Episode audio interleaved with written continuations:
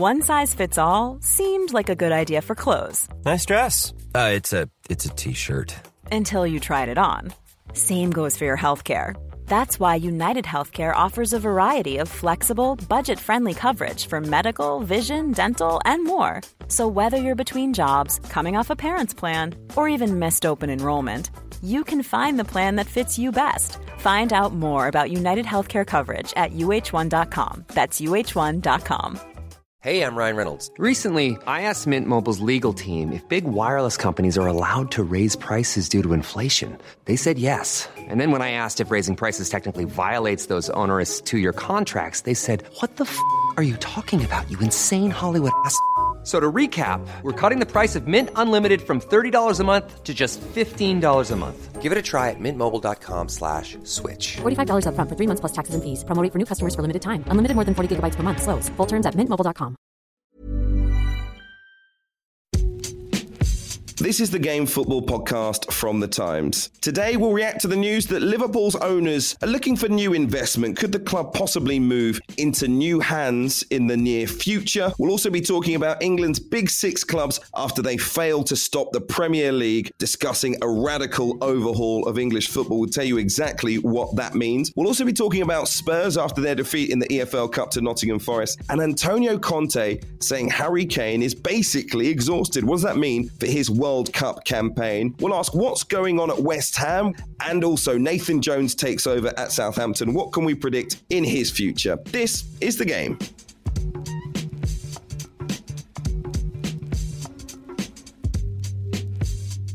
Hello, welcome uh, to the Game Podcast. I'm Hugh Woozencroft alongside Gregor Robertson and Tom Roddy. Today, loads for us to discuss. Let's begin with Liverpool. Their owner, Fenway Sports Group, instructed bankers to sound out what potential buyers would pay for the club as it seeks new investment. The US banks Goldman Sachs and Morgan Stanley assisting with the process, although it's understood FSG has no immediate plans to sell and views the development as purely exploratory at this stage. It's been reported in the Times by our chief sports reporter, Martyn Ziegler, who joins us for the first portion of the game. Hi, Martyn. Hi, guys. How are we doing? Very well. What's going on at Liverpool? Why is this happening right now? So I think this is a, um, a, a, something that's probably a, a, result of what's happened over the last couple of years. So, um, Project Big Picture and European Super League, both two big efforts reforming football, which Liverpool were squarely behind, both of which would have let them sell some of some of their own TV rights for matches, and both of which collapsed. Um, so I think Liverpool's owners now in a situation they're looking at Manchester City. Whose sort of financial power become getting bigger and bigger in every way, really, and thinking, you know, we can't compete. We've taken Liverpool as far as we can do we need to start considering an exit strategy? How do you think, Martyn, the Liverpool fans should react to, to this news? Should there be a feeling of concern over where the club's going? I, mean, I think um, um, surely every fan is going to have a degree of concern about who's going to be taking over their club. I mean, I don't think it's going to be uh, a, a, another state um, like a Gulf state or something, because I, th- I, think the, the, the three big ones have, they've got their, their club already. Um, I can't see another one moving into that that area. So I think it's most likely to be a an American consortium. The Americans investors, I mean, we've seen with Chelsea, very, very keen on the Premier League, think there's still lots of potential for growth. So, as a sort of investment opportunity, that looks like the most likely thing if, if FSG do decide to cash their chips in. The fans will wonder what's it, what is this going to mean in terms of you know squad strengthening. That's what fans think about most. But we've seen with Chelsea, you know, Todd Boehly consortium came in, spent a huge amount of money in the transfer window. So it's whether they someone who can speculate to accumulate. I guess is the is is the the key. Tom, what do you think about the news regarding Liverpool this week? I wasn't hugely surprised because of everything uh, Martyn's just flagged, because of where they've what what we've seen in in the last couple of years, you know, we've got to the stage where clubs like Liverpool, despite you know, very, very rich people, billionaires being in charge, it's still difficult for them to compete with state backed clubs. Uh, uh, Kylian Mbappe spoke to Liverpool about potentially going there at one point, and it and he's he's been public about speaking about that. And I'm, I'm, not saying money was the motivation in not going and ending up staying at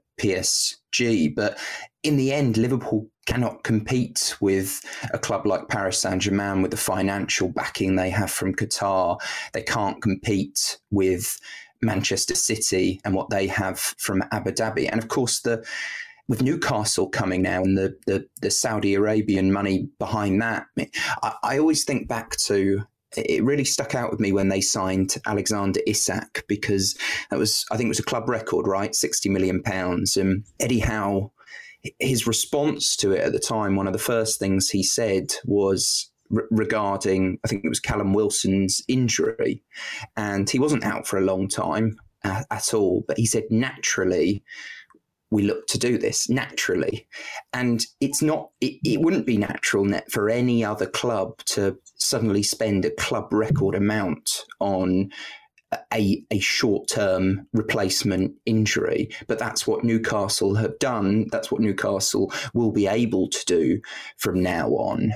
And I think Liverpool's owners it, it, they probably feel like they've hit a little something of a ceiling at the moment, and seeing the valuation uh, of what you know, Liverpool were valued by Forbes at 3.89 billion pounds in May last year, and that was that was at the time when Chelsea's sale was going on. So to see that happen and to see the potential for for what that club is worth must have been tempting to explore at the very least. Gregor, everything that's been said so far pretty clear, really, about where Liverpool stand. Um, I guess in terms of their football, they've put themselves in a position where they they're back looking very appealing for those out there with a lot of money, as is the Premier League, which seems to get stronger. Again, American investment. I know there are American owners there already, but the prospect that's just been mentioned, again, for me, it comes back to this European Super League court case and whether one day we might see football change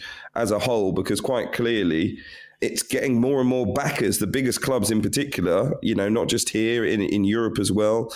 New owners coming in. Clearly, they all are gearing up for something. Well, I think they see irrespective of whether we we kind of go down that path to European Super League, you still see potential for growth. That's obviously the, their belief, their firm belief that you know that football's still not the biggest sport in China, India, the US, and there's room for growth there, and they see it as a kind of blue chip product. So I think, regardless, obviously there'll be some owners, potential owners, and current owners still with one eye on the uh, what's going on in terms of the future of the European Super League. But I think Liverpool's owners, more than any, are well aware that their fans aren't going to have it. Uh, so that's off the table for them. I, I, agree with Tom. I think they probably do look at it now and think perhaps we have a bit of a ceiling in that you know, they've spent, I think there'll be 80 million on the new Anfield Road stand, which opens next year. Uh, another 50 odd million on a new training ground. All the kind of infrastructure's probably done. The squad maybe is looking at in the next year or two, it's probably needs a bit of a rebuild. That's more investment. And uh, their their investment, initial investment, 300 odd million pounds when they bought the club uh, 12 years ago, has increased tenfold which is extraordinary. So yeah, whether they're going to sell, you know, entirely or just seek investment to kind of, you know, cash in some of their ships remains to be seen. But uh, clearly, for all the reasons that have been described, they feel that now is a, a moment for them to at least see some return on their investment. How likely then, Martyn, um, will we hear about those interesting? Are people queuing up? I think it, the process has just started, but I think once you once you go once you take that step, it's difficult to step back from it. I think. I think there is a lot of appetite out there, and, and we saw with Chelsea that people were sort of queuing up, and Liverpool, their global appeal is much, much bigger than Chelsea's. I mean, which is one of the frustrations why I mean we've had this sort of Manchester City's annual financial results announced this week. You know, their their commercial income is significantly greater than both Manchester United's and Liverpool's, despite the fact that you know, in terms of global fan bases, they you know those old established giants of the of the English game are, are sort of you know the, the, their global fan bases are much greater. Yet, you know, related party sponsorships, I guess, is, is, is, a big reason why Manchester City have, have, got into this position. And then Newcastle announcing this week that they're having an, extra 70 million investment from the owners. So, for all those reasons, with a lot of appetite for buying Premier League clubs and with I think people are thinking that the, streaming giants are going to start turning towards football in, in a much bigger way. That I think, yeah, this is this is this.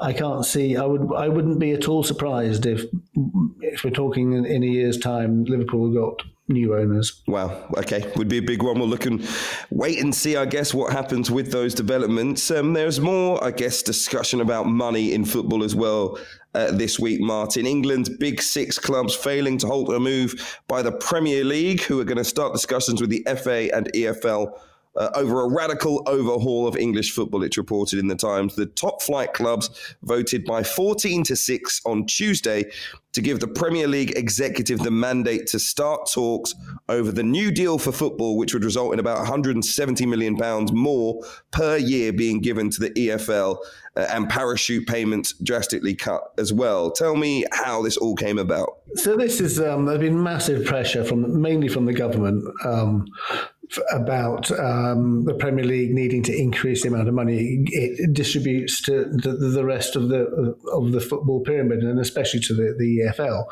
I think the Premier League accept that they need to do so. They need to change, do something, and change it, and change the the way the parachute payments um, operate. And so this has been sort of talked about for the last few months. On Tuesday, the smaller and medium-sized clubs that said, right, we know we need to get on with this. Take our offer to the FA and the EFL. We'll give 170 million. In return, we want we want to make it easier to sign foreign players. We want to get rid of FA Cup replays altogether, and we want to make changes to the Carabao Cup so that if you're in Europe, um, you, you, either you don't have to play or you field an under 21 side. So there's a sort of, you know, th- these are the, the contingencies. The big six they didn't want to go ahead at, at, that pace because there still hasn't been an agreement on how exactly that 170 million would be funded. I think there's an agreement that the top clubs should pay more than the bottom clubs, but the what they don't don't want is that if you're in the Champions League, you have to pay even greater sum of money towards that 170 million. That's what um, that's what the, the, the big issue is with that. Um, but they were defeated. Um, they were if they'd had one more person voting with them, they'd have been able to block it, but they weren't. So yeah, the, the, talks are going to go ahead. Um, and yeah, it, I think this is another sort of sign that the big six who ruled the roost for quite a long time are now being pushed back. And it was the big six, was it, that were against it? It was indeed, yeah.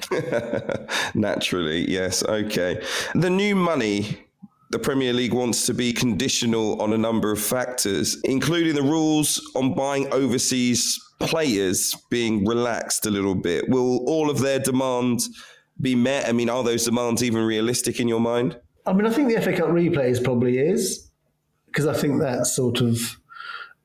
I, I, I, think that I think there's a general feeling that maybe they've had their day and the Carabao Cup, I think that's probably up for grabs as well. I do think there's going to be a big battle over the over the work permits and governing body endorsements, as they're called.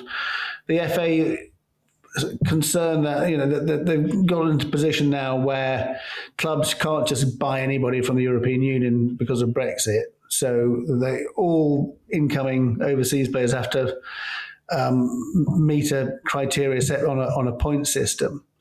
So I think the FA doesn't want to get back to the position where you had clubs where you didn't have a single English qualified player, which, which happened fairly regularly, didn't it? And they've been slightly alarmed, uh, although there's been an improvement in, in the, the, the, percentages since Brexit of English players, but it has dipped a bit this season. So I don't think they will want to do anything which sort of dilutes that. But I mean, they might have to make it, I think there may be a compromise. They can make it a bit easier reduce the points, but not as easy as the Premier League clubs want it. Gregor, what do you think about this? Big changes on the way, possibly. Yes, um, I'd be keen to know about the kind of how the, the extra 170 million would be distributed, and also if how the how the kind of additional money if the if parachute payments are drastically cut, how that will be distributed as well.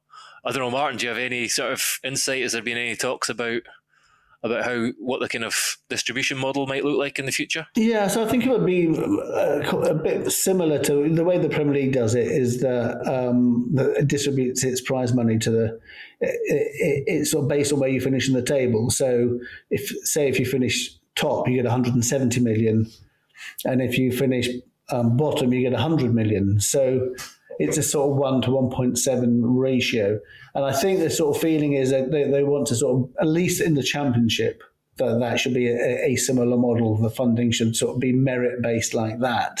But with it, with still have an element of parachute payments, but not to the, the, the scale that they have now. Because I mean, that's a, that's a, you know, you, in the grand scheme of things, you think 170 million is not a great deal, but when you include the sums that are given to a handful of clubs in in, in uh, parachute payments, it'd be quite an uptick for clubs in the championship and below. So this is positive, and it's all a result of the the kind of tumult and turmoil that that's that's going on in, over the last few years. So, um, and I think it's positive, to be honest, to, that we're seeing a bit of a pushback against the big six clubs and a kind of direction of travel where the there will be some more money filtering down the pyramid. I think that's important, Gregor. Yeah, and um, another part of this, of course, um, those big clubs not wanting to give a portion of what they earn in Europe either here, and obviously that's a big debate. Like you say, I think we all just want to see a better distribution model. The parachute payments are you know, r- ridiculous pretty much um, in terms of you know leveling the competition when you go when you get relegated. I mean, it's just such a huge boost, and it definitely uh, skews the playing field. And, and, you know, as we've seen with the arguments from the start of the European Super League, I think fans want as level, realistically, as level a playing field as they can get. Tom Roddy, what do you make of it? That was what stuck out to me, Hugh, was the uh, with the parachute payments we've seen in the in the last few years uh, the the the yo-yoing of of clubs so often, like West Brom and and Norwich and Watford, and uh, this is meant to it's it's meant to help them to sort of cushion their fall from the Premier League. But really, it gives them an unfair advantage over over other clubs, and it's it's so infrequent that we see clubs like Brentford come through with without it. To be honest, I, I, was interested, Martyn, with with your with your piece on this, where where you wrote about if if one more club had voted against the plan at the meeting, then it would have failed. Is there is there a lot of politics involved between the clubs trying to, you know, were, were the were the top six or the big six trying to gain support from other clubs as, as part of the vote? Yeah, I don't think there was much campaigning by the Big Six. I think that um, to try and get others on side, I, I, think they were just they argued their case in the meeting, saying that they you know they, they thought it was they shouldn't go ahead and open the talks before they'd come to an agreement about how how the the money is going to be split up between the clubs. But they, I think people spoke fairly sort of vociferously against that and said, you know, we need to get on with it. We've been sort of messing around with this for too long. We can decide on the, funding split later. Let, let's just get on and do it. And um, I think that carried the day. Well, clearly it carried the day but the, the big six weren't happy. Martyn Ziegler, thank you for being with us uh, on the game, giving us the download on those big, big stories so far this week. Appreciate it. Thank you. Well, let's uh, take a look at some of what happened in midweek then. A few shocks in the EFL Cup, to be perfectly honest. Uh, one came at the City Ground, Nottingham Forest with a 2 0 victory over Tottenham Hotspur. I mean, the story of the evening, not necessarily how Tottenham played. I mean, we've spoken about them so much recently on the podcast, and once again, they went behind. This time, they couldn't recover. And it's been a similar story for the past sort of three or four weeks with Tottenham, really. But anyway, one headline that came out of it the Tottenham boss Antonio Conte saying, Harry Kane's really, really tired. Okay, that's after he came off uh, in the second half. He says it was a problem of tiredness. Um, he did stress that Harry Kane would be fine, but he says It's only fatigue, but it's normal because Harry's played every game. And yes, when you look at the facts, Kane made his 21st straight start for Spurs in that game, coming off after 59 minutes. Is he a little bit jaded? Should England fans be worried as we prepare to go to the World Cup in air conditioned stadiums, but still a very hot Qatar? Um, what do you think about it, Tom? Yes, I think. I think Doesn't sound convinced there, Tom. It it's it's a bit of a worry considering Tottenham have a game this weekend as well. I mean, the, the thing with with Conte is that most people most people listening to this, not everyone on this uh, podcast will care about um, England uh, England's form at the World Cup. So the the focus is on um, is on Kane and and sort of duty of com- uh, of care and things like that. But Antonio Conte's job is to is to manage Tottenham Hotspur to get the to get the best out of Tottenham, and he has he has he has run Kane absolutely ragged. I mean, he's played I think it's twelve games in five and a half weeks, and I thought the most kind of worrying part was the fact he said the day before before the Nottingham Forest game, Kane had to stop because he was just absolutely knackered, and yet he plays in yesterday's game as well. Uh, uh I was speaking to a former player who um, worked under Conte at Chelsea the other day, and he we we all know kind of Conte's intensity and everything, but he's described it as three seasons. One season would be like three seasons in one. That's that's what it's like. And and uh, personally, I've never seen Kane look as fit as he does right now. I'd love to know his sort of body fat statistics because he, he just looks so lean going into this World Cup. But the interesting thing, and, and it's kind of touching wood right now. But the interesting thing is that he's Kane's been working with Dr. Alejandro Clarico for the past three years, who's a Canadian based Spanish sports medicine specialist who Kane employs privately to work with him. Tottenham know about it, England know about it. But the purpose was to work on his ankles and his hamstring problems that were really sort of blighting his his domestic seasons and also uh, moment, you know, it, Kane and ankles is a, a two words that England fans just fear the most. But the working with Dr. Clarico seems to have resolved that a little bit, but you can't you you can't really deal with fatigue as much. And of course, with Tottenham's injury issues, Conte's just relied on him and relied on him and relied on him, and it, that'll be a worry to Southgate because England have a few really key players going into this World Cup, but Kane would be in the top three, if not if not the top one, in truth. And hearing these stories on the eve of the World Cup about him having to be taken off because he's so tired, him having to stop training because he's so tired, will be a concern. I thought that the some of Conte's quotes were quite strange, to be honest. I, I agreed that one about a soft training session at, at one point having to stop to recover energy. I, I, don't see is this Conte trying to kind of I don't know. We spoke we spoke last week about how he's he's always got ulterior motives when he's speaking. Is he trying to underline the fact that he's not got any other striker once again, but kind of piquing the anxiety of a nation at the same time? I don't know. he's but even there's even more that kind of felt strange to me. He said other other players, maybe they could tell me I'm tired, I don't want to play and help the team. Another could be selfish and think for himself because in one week they have to play the World Cup. Instead, Harry, Harry Kane showed me he's a really good man. There's also this thing in football where you're kind of rewarded for just absolutely ploughing yourself into the ground. He's a good man, Harry, you know. Whereas if he'd said to me, I'm tired, then, you know, he would have been weak.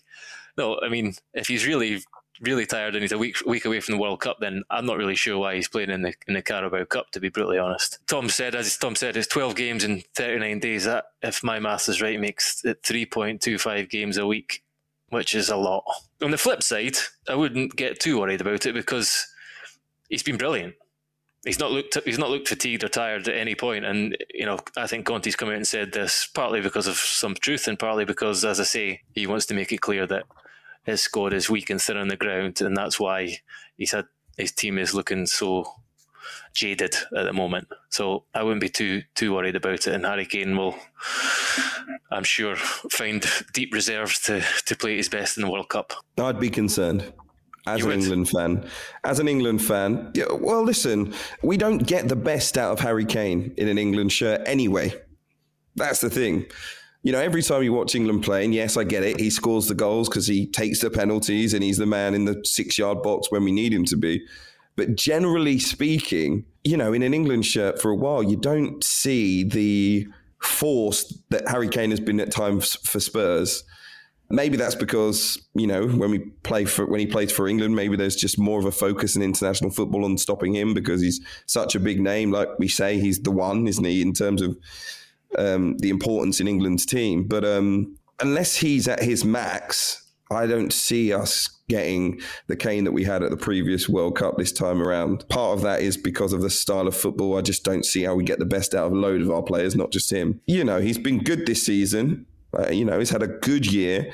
But if a week before the World Cup, the words fatigue are being mentioned and stopping in training sessions, well, that doesn't, that's not great, you know, and that, you know, in terms of muscular injuries and stuff like that, they're not too far around the corner now. It suggests that Southgate in England are going to have to manage Kane's fitness throughout a major tournament, which isn't great. You I'm know, not it's sure it does. I'm not sure it does. I said it suggests, but it does suggest that he took Harry Kane off after an hour when he was 2 0 down. So even he's managing him, Antonio Conte. Well, he's not managed him, has he? That's, that's No, but, is, part no, but what I'm, yeah, but, but but you're telling me that if he was fine, 2 0 down, needing to come back into a game, cup game, the player that you need on the pitch at that point is Harry Kane. So he's clearly managed him by taking him off after 50, 59 minutes. Yeah, and he wanted to tell the world about it as well. So, I, uh, like as I say, you watched him against Marseille, and he was outstanding in the second half, particular. He, he he was dropping deep, he was rolling challenges, he was bombing forward, he was trying to get on the end of of crosses. He he's not looked fatigued. He's had his best goal scoring start to a season in, his career. Yes, it's it's a build up and it's like a cumulative effect. And he might have been tired in training, and he might have felt tired. You know, might have been touch and go from to play in this game. If that's the case, he shouldn't have played. But you know, I think you'd much rather him have have a bit of fatigue when he can have a rest than have an ankle issue again or something like that. So, I, I personally, I wouldn't be too worried, and I think they will be managing all of the players' workload in the eight days or whatever it is between the season ending, sorry, Well, the yeah. season- season That- breaking and starting. Yeah. That's a point. game. That's a good point. That's that is a good point. I think Gregor's uh, right about um, it, it, it is the Conte way. There are huge similarities between him and and Jose Mourinho in terms of the the the not only the kind of hidden public messages, but also the um, the messages to his squad as well. And it just makes you wonder whether there are there were were players who were of who- made themselves unavailable for that game, who he thought should have been available, were fit and could have been involved. That's a good point. Um, the other side to this is is the is the fatigue, the, the clear fatigue that that Kane has got, and it, this is this is a a point that could probably be made plenty of times on on the podcast and in a lot of the articles that we write leading up to this World Cup and probably through the World Cup. But it this story is another one that kind of feeds into the the nonsense of the timing of this World Cup because again he's he's played twelve games in five and a half weeks, but he's had to play 12 games in five and a half weeks because that's been Tottenham's schedule. It could be 13 games in six weeks and then with a week's a week to recover before starting the World Cup. And we, you only have to look at the list of injuries or, or even just injury scares that are racking up to, to big names. You know, seen in the last week, Reece James, Ben Chilwell, Mane, Son, Timo Werner's out, Pogba, Kante. There, there, there's just so many who are being whose whose tournament is is over before it starts, and maybe it would have happened with with a summer World Cup anyway. But it it just all feels like it's a da- it was always going to be a dangerous scenario. There were always going to be injuries. We have been predicting it for as long as this tournament was scheduled for the winter, and we saw the amount of games that were leading up into it. It's a disgrace. Like we, we, we see this more, you know, it's becoming more and more clear. I also, I just, but we've, we've mentioned that many, many times now, and I'm sure we'll speak about it more. The one thing I've just, it's just kind of striking me is I wonder if this year, this season, might be the straw that breaks the camel's back for the players. There might be a, a kind of collective voice that is found in the fixture madness of this season, and players who've missed World Cups and players who are on their last legs by the end of the season, and they might actually find a voice and say something about it and say, "Look, this is this needs to needs to change." I think so because I think there's a cumulative effect here as well, not just with this season and, and, how the games are stacked up, but obviously, you know, the short break that they had after the resumption in lockdown, going straight through, even with the Nations League in the summer, you know, so many games stacked up, players coming into the season. I don't think there's ever been a season that I've said about so many players in the first couple of months of the season that they look tired. But I think that has been the case with some big names in, in certainly in the Premier League who just look knackered. So I think you're right, Gregor. I think that conversation will grow and grow this season. But anyway, yeah, Harry Kane, hopefully, fingers crossed for England fans, is in a better place than his manager made out last night as we get to that first game against Iran, not too far away now. Let's talk about West Ham United next. We've been wanting to talk about West Ham for the last couple of weeks this is just the right moment, okay, Hammers fans? We haven't been ignoring you.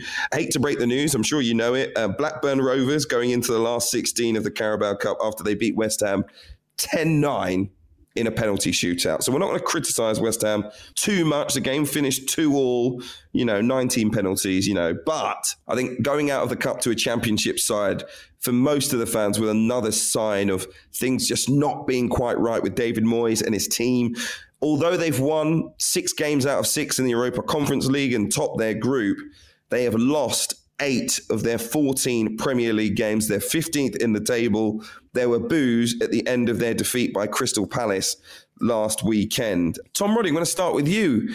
How do you gauge the situation at West Ham right now? Are there big issues for David Moyes? Yes, there are. It's funny, isn't it? I mean, there are a lot of teams. This this World Cup is going to be a, a benefit to clubs like West Ham and to uh, Chelsea and, and Southampton, teams that are, are, are, going into it in a in a poor, a relatively poor run of form, and need a bit of a, a break um, to reset. But at the same time, I mean, West Ham have lost to Man, uh, Man United, uh, Liverpool, and obviously the draw at, at Southampton in October as well before the Palace result on Sunday, which which was a real damning and, and, and painful defeat, isn't it? Right at the end of, of a game. But I, I thought the most ugly moment was Moyes being booed for a decision to remove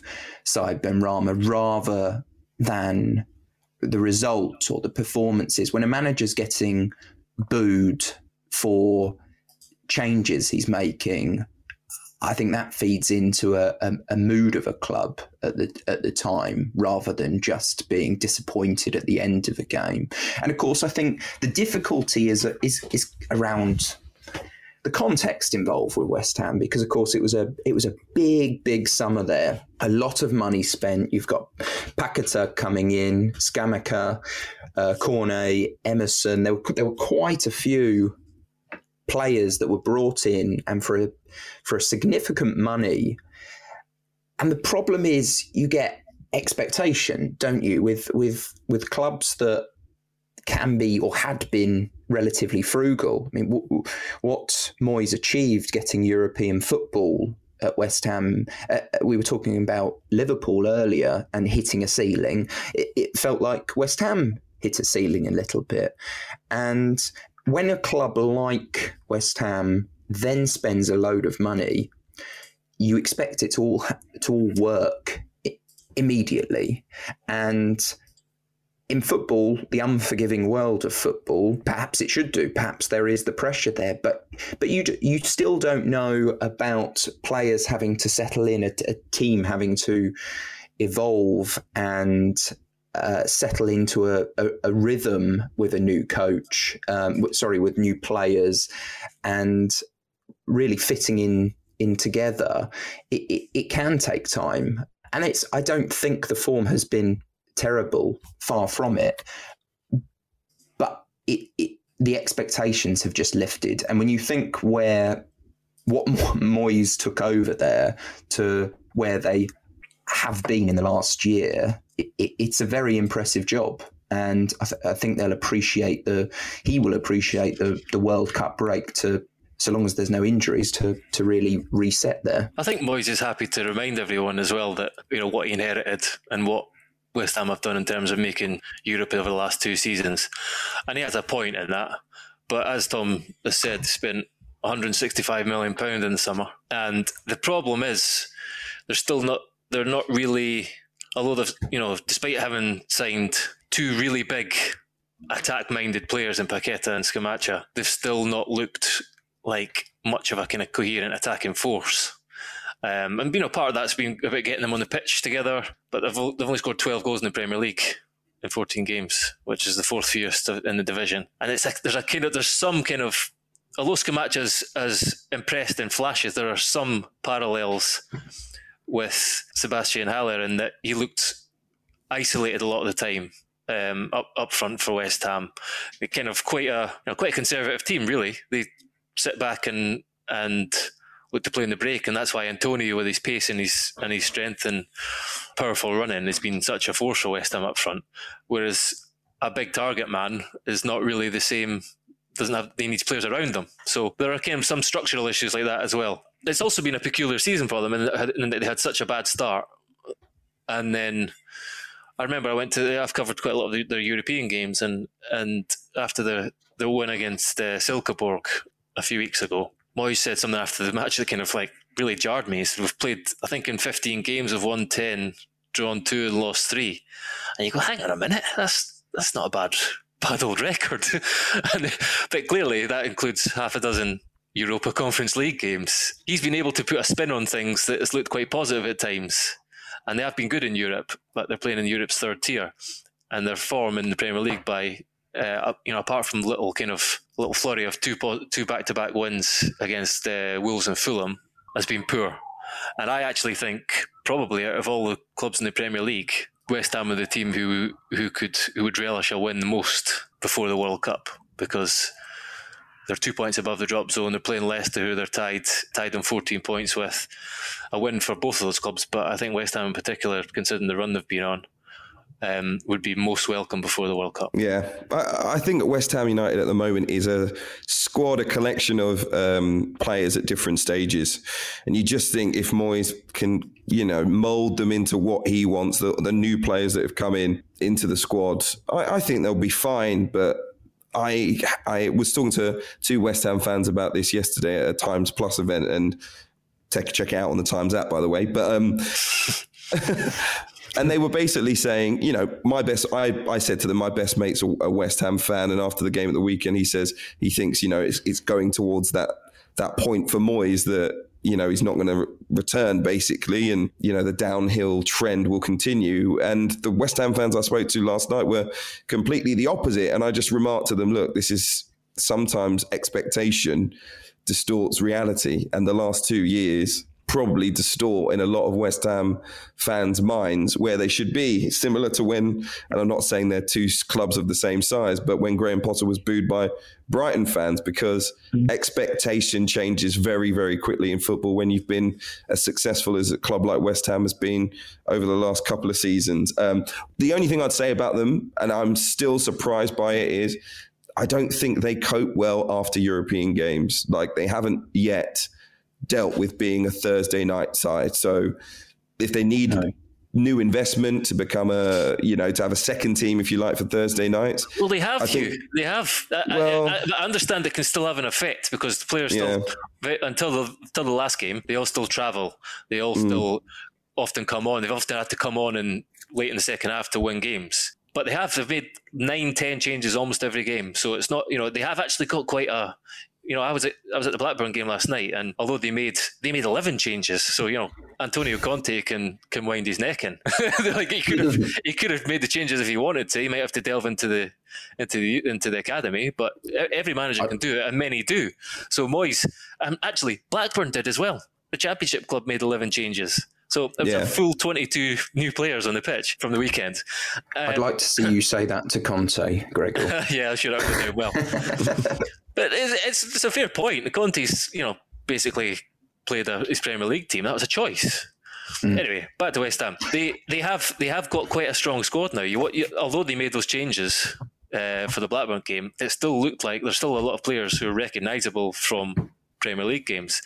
So I think the thing that's is going to be a weight on Moyes' back now is that the investment, yes, it's raised expectations, but it's kind of everyone just wants to see a step forward. I think they expect to see a step forward. It doesn't have to be a huge step forward, but they expect to see a step forward. And at the moment, they've taken a step backwards. I think it's the uh, it's the it's the Southgate conundrum slightly as well, where as we've said, the expectations have, have risen. It's not always the most exciting football. And if you look at West Ham West Ham's results, they don't you know they don't get battered. Um, but I think it's this this mix between the the expectation being being suddenly so high after after threatening for Europe. You know, there was that season where we were constantly talking about whether West Ham could hold on and actually stay into the Champions League, and now they're in the Conference League, and there's that that slight regression back. But being involved in European f- football is huge for West Ham.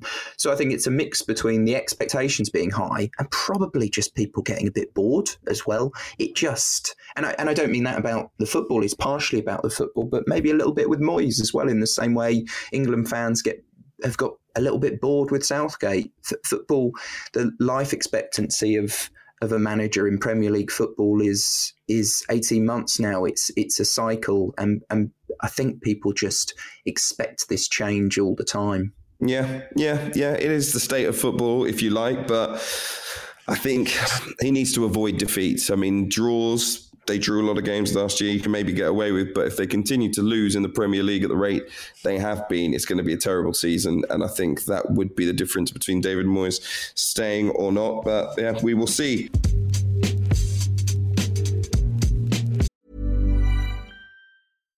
One size fits all seemed like a good idea for clothes. Nice dress. Uh, it's a it's a t-shirt. Until you tried it on. Same goes for your health care.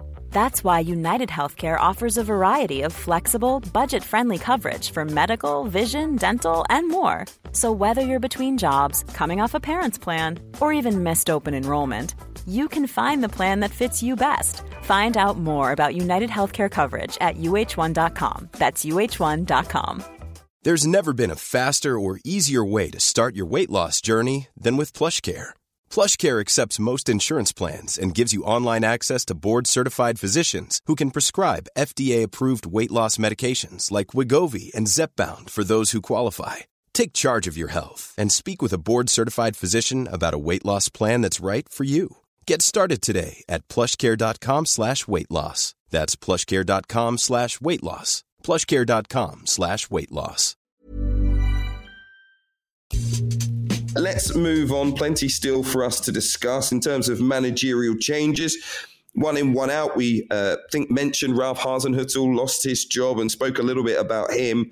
Well, Southampton has confirmed that his replacement is Nathan Jones of Luton Town, who I know uh, we also discussed. The Welshman has left the Championship side, Luton Town, signed a three and a half year contract.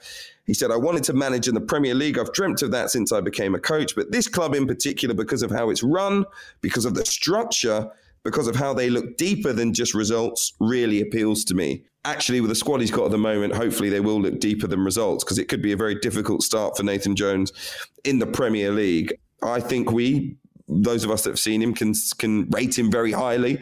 The job that he did at Stoke City was a difficult one, but I think what he's done at Luton Town has been amazing. What kind of impact, Gregor, can he make at Southampton? Well, he's he's certainly got energy and passion, and uh, he's bristling with kind of zeal and intensity.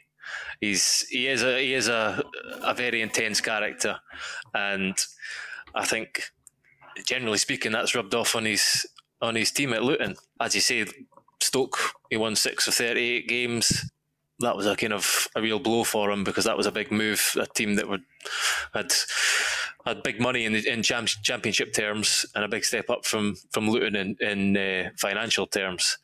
But what he's done at Luton has been remarkable. Like probably in the time since he's been a manager, in the top three kind of jobs of any manager in the football league. I think part of that is because he's he's worked for a, one of the best run clubs in in the country. Everyone's on the same page. Very frugal, but shrewd investment and and a lot of development of players, young players. So that I think probably is where Southampton seeing some synergy, and and he he's he's obviously held talks and and felt that it's going to be a good fit. That uh, that quote you you read out, you kind of leapt out at me as well. The fact that they look deeper than just results, and clearly this is a club with uh, Rasmus Ankersen, uh, once of Brentford, as part of their ownership group now. You know that kind of makes you think as well that this could be a canny move.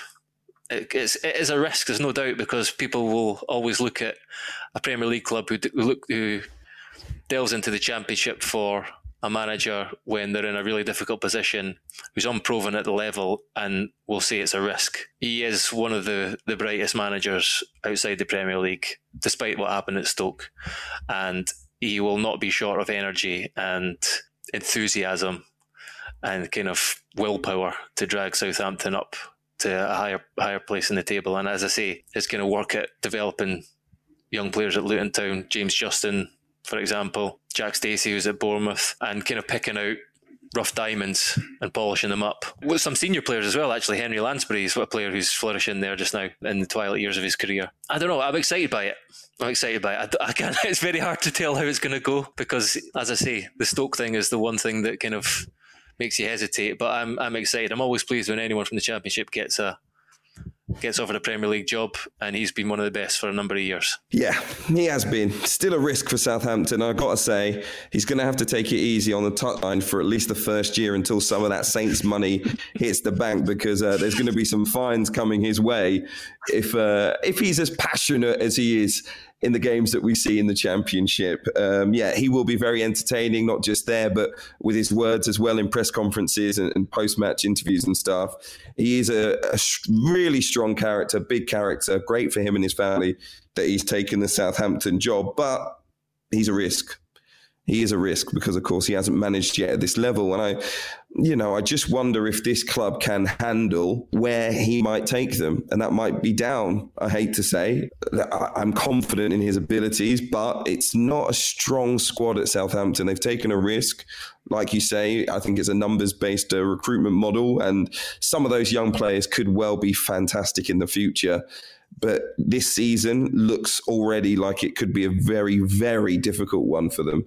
Could they manage that? They've been there before. They've gone all the way down to League One in the past. Tom, is this something that this ownership group, this fan base, can take? Yeah, I guess so. Yeah, I don't think I don't think the appointment is for for those purposes. Uh, it's it is a risk, but I think it's quite a ref- refreshing risk. And I thought it was an interesting appointment as well. It's it's the first of the new ownerships, and we've seen down the years at, at Southampton them hire from abroad. Uh, Hasenhüttl, obviously coming from from Leipzig, um, and Pochettino, Koeman, guys who had experience of big leagues on the continent, whereas this is a is a slight change in direction of that. And I, I sort of see the the fingertips of guys like or fingerprints of guys like um, Rasmus Ankersen, who who was at Brentford before and the co-director of football there, and, and very into the the data side. I see them looking a step ahead in, in the way Brentford did as a whole, in the way Brighton ha- have and did with with Graham Potter, looking to the the league below and up and coming coaches instead of the the the merry-go-round that that we had for quite a few years when you get sackings at this this time of the season, and when you, you guys have touched on the the intensity of Nathan Jones, um, and it, which which isn't you know Ralph Hasenhüttl was too, but there are there are some brilliant stories about Nathan Jones's nail biting, bleeding after nail biting, hi- highly strung guy. You know things. I, he was an assistant to Oscar Garcia at Brighton and Hove Albion when um, I was uh, a, a young uh, fresh faced student across the road. Um, long time ago. It, a long, long time ago. And um, I just he was the one who who stood out to me, totally sitting in the in the first time I'd ever kind of sat behind a, a dugout had that kind of view. He was the one who totally stood out, and the relationship that he had with the players was far more than what uh, far more than what uh, Oscar Garcia had. Sometimes that's sometimes that's how a number one and a number two work. That you have the number two has that close relationship, and the number one makes the the hard decisions. But he has so far at Luton anyway. He's transferred those skills to a, to a team. He's he's got a squad of players on on board with him, and because of the way it ended at, at Southampton for Hasenhüttl and and the he'd lost in the in that horrible cliche he had lost the dressing room and for quite some time. So I think that new fresh voice will I think we'll see an immediate improvement there. To be honest, one thing that, that that's uh, interesting to me is that he's taken Chris Cohen and Alan Sheehan with him as part of his backroom staff, and they're they're two young, fairly inexperienced coaches. Alan Sheehan only retired. I've played against Alan Sheehan many times in lower leagues. He's played Notts County for a long time, and then Luton. He only retired quite quite recently. And Chris Cohen was at Nottingham Forest for a long time. Has been a coach for a, a few years. Joined him, I think, 18 months ago um, from Nottingham Forest Academy. As I say, they're they're both in their late 30s, and he's for, throughout his career, uh, Jones's career, he's had two big mentors in Paul Hart and Mick Harford, and I don't think either of them are coming with him. So he might need to find someone else with a bit of experience, perhaps from that level as well, uh, to to join his coaching staff in, in the fullness of time. But they, they've been very important figures for him at, at Luton Town. Uh, experienced and, as I say, mentors for him. So um, it'll be interesting to see who who else he, had, he adds to a very, as I say, young and inexperienced backroom staff. Well, yes, he, uh, I think, will need some of that because it's not an easy start for him. Uh, only one game before the break, Liverpool away at Anfield. He then returns with a game at home against Brighton. So it will be difficult for him this start. And of course, he needs to turn around results very, very quickly. But we wish Nathan Jones the best at Southampton. Of course, we do. And listen to all of you that have listened. Thank you for sticking with us. We will be back with you on Monday. And we also have two special preview programs, uh, podcasts to come ahead of the World Cup. All right. On one of them, we will look at England's and the home nation's chances. We'll talk about uh, some of the political ramifications. And on the other, we'll look at some of the dark horses and other nations and players that we're looking forward to seeing, as, as well as some of our World Cup memories alongside Tony Cascarino, who played, of course, at two uh, of those tournaments. Um, listen, so make sure you look out for those, hit your notifications button, make sure you're subscribed. You can also uh, stay along with the game at thetimes.co.uk forward slash the game. We'll see you on Monday. The World Cup's almost here. Take care.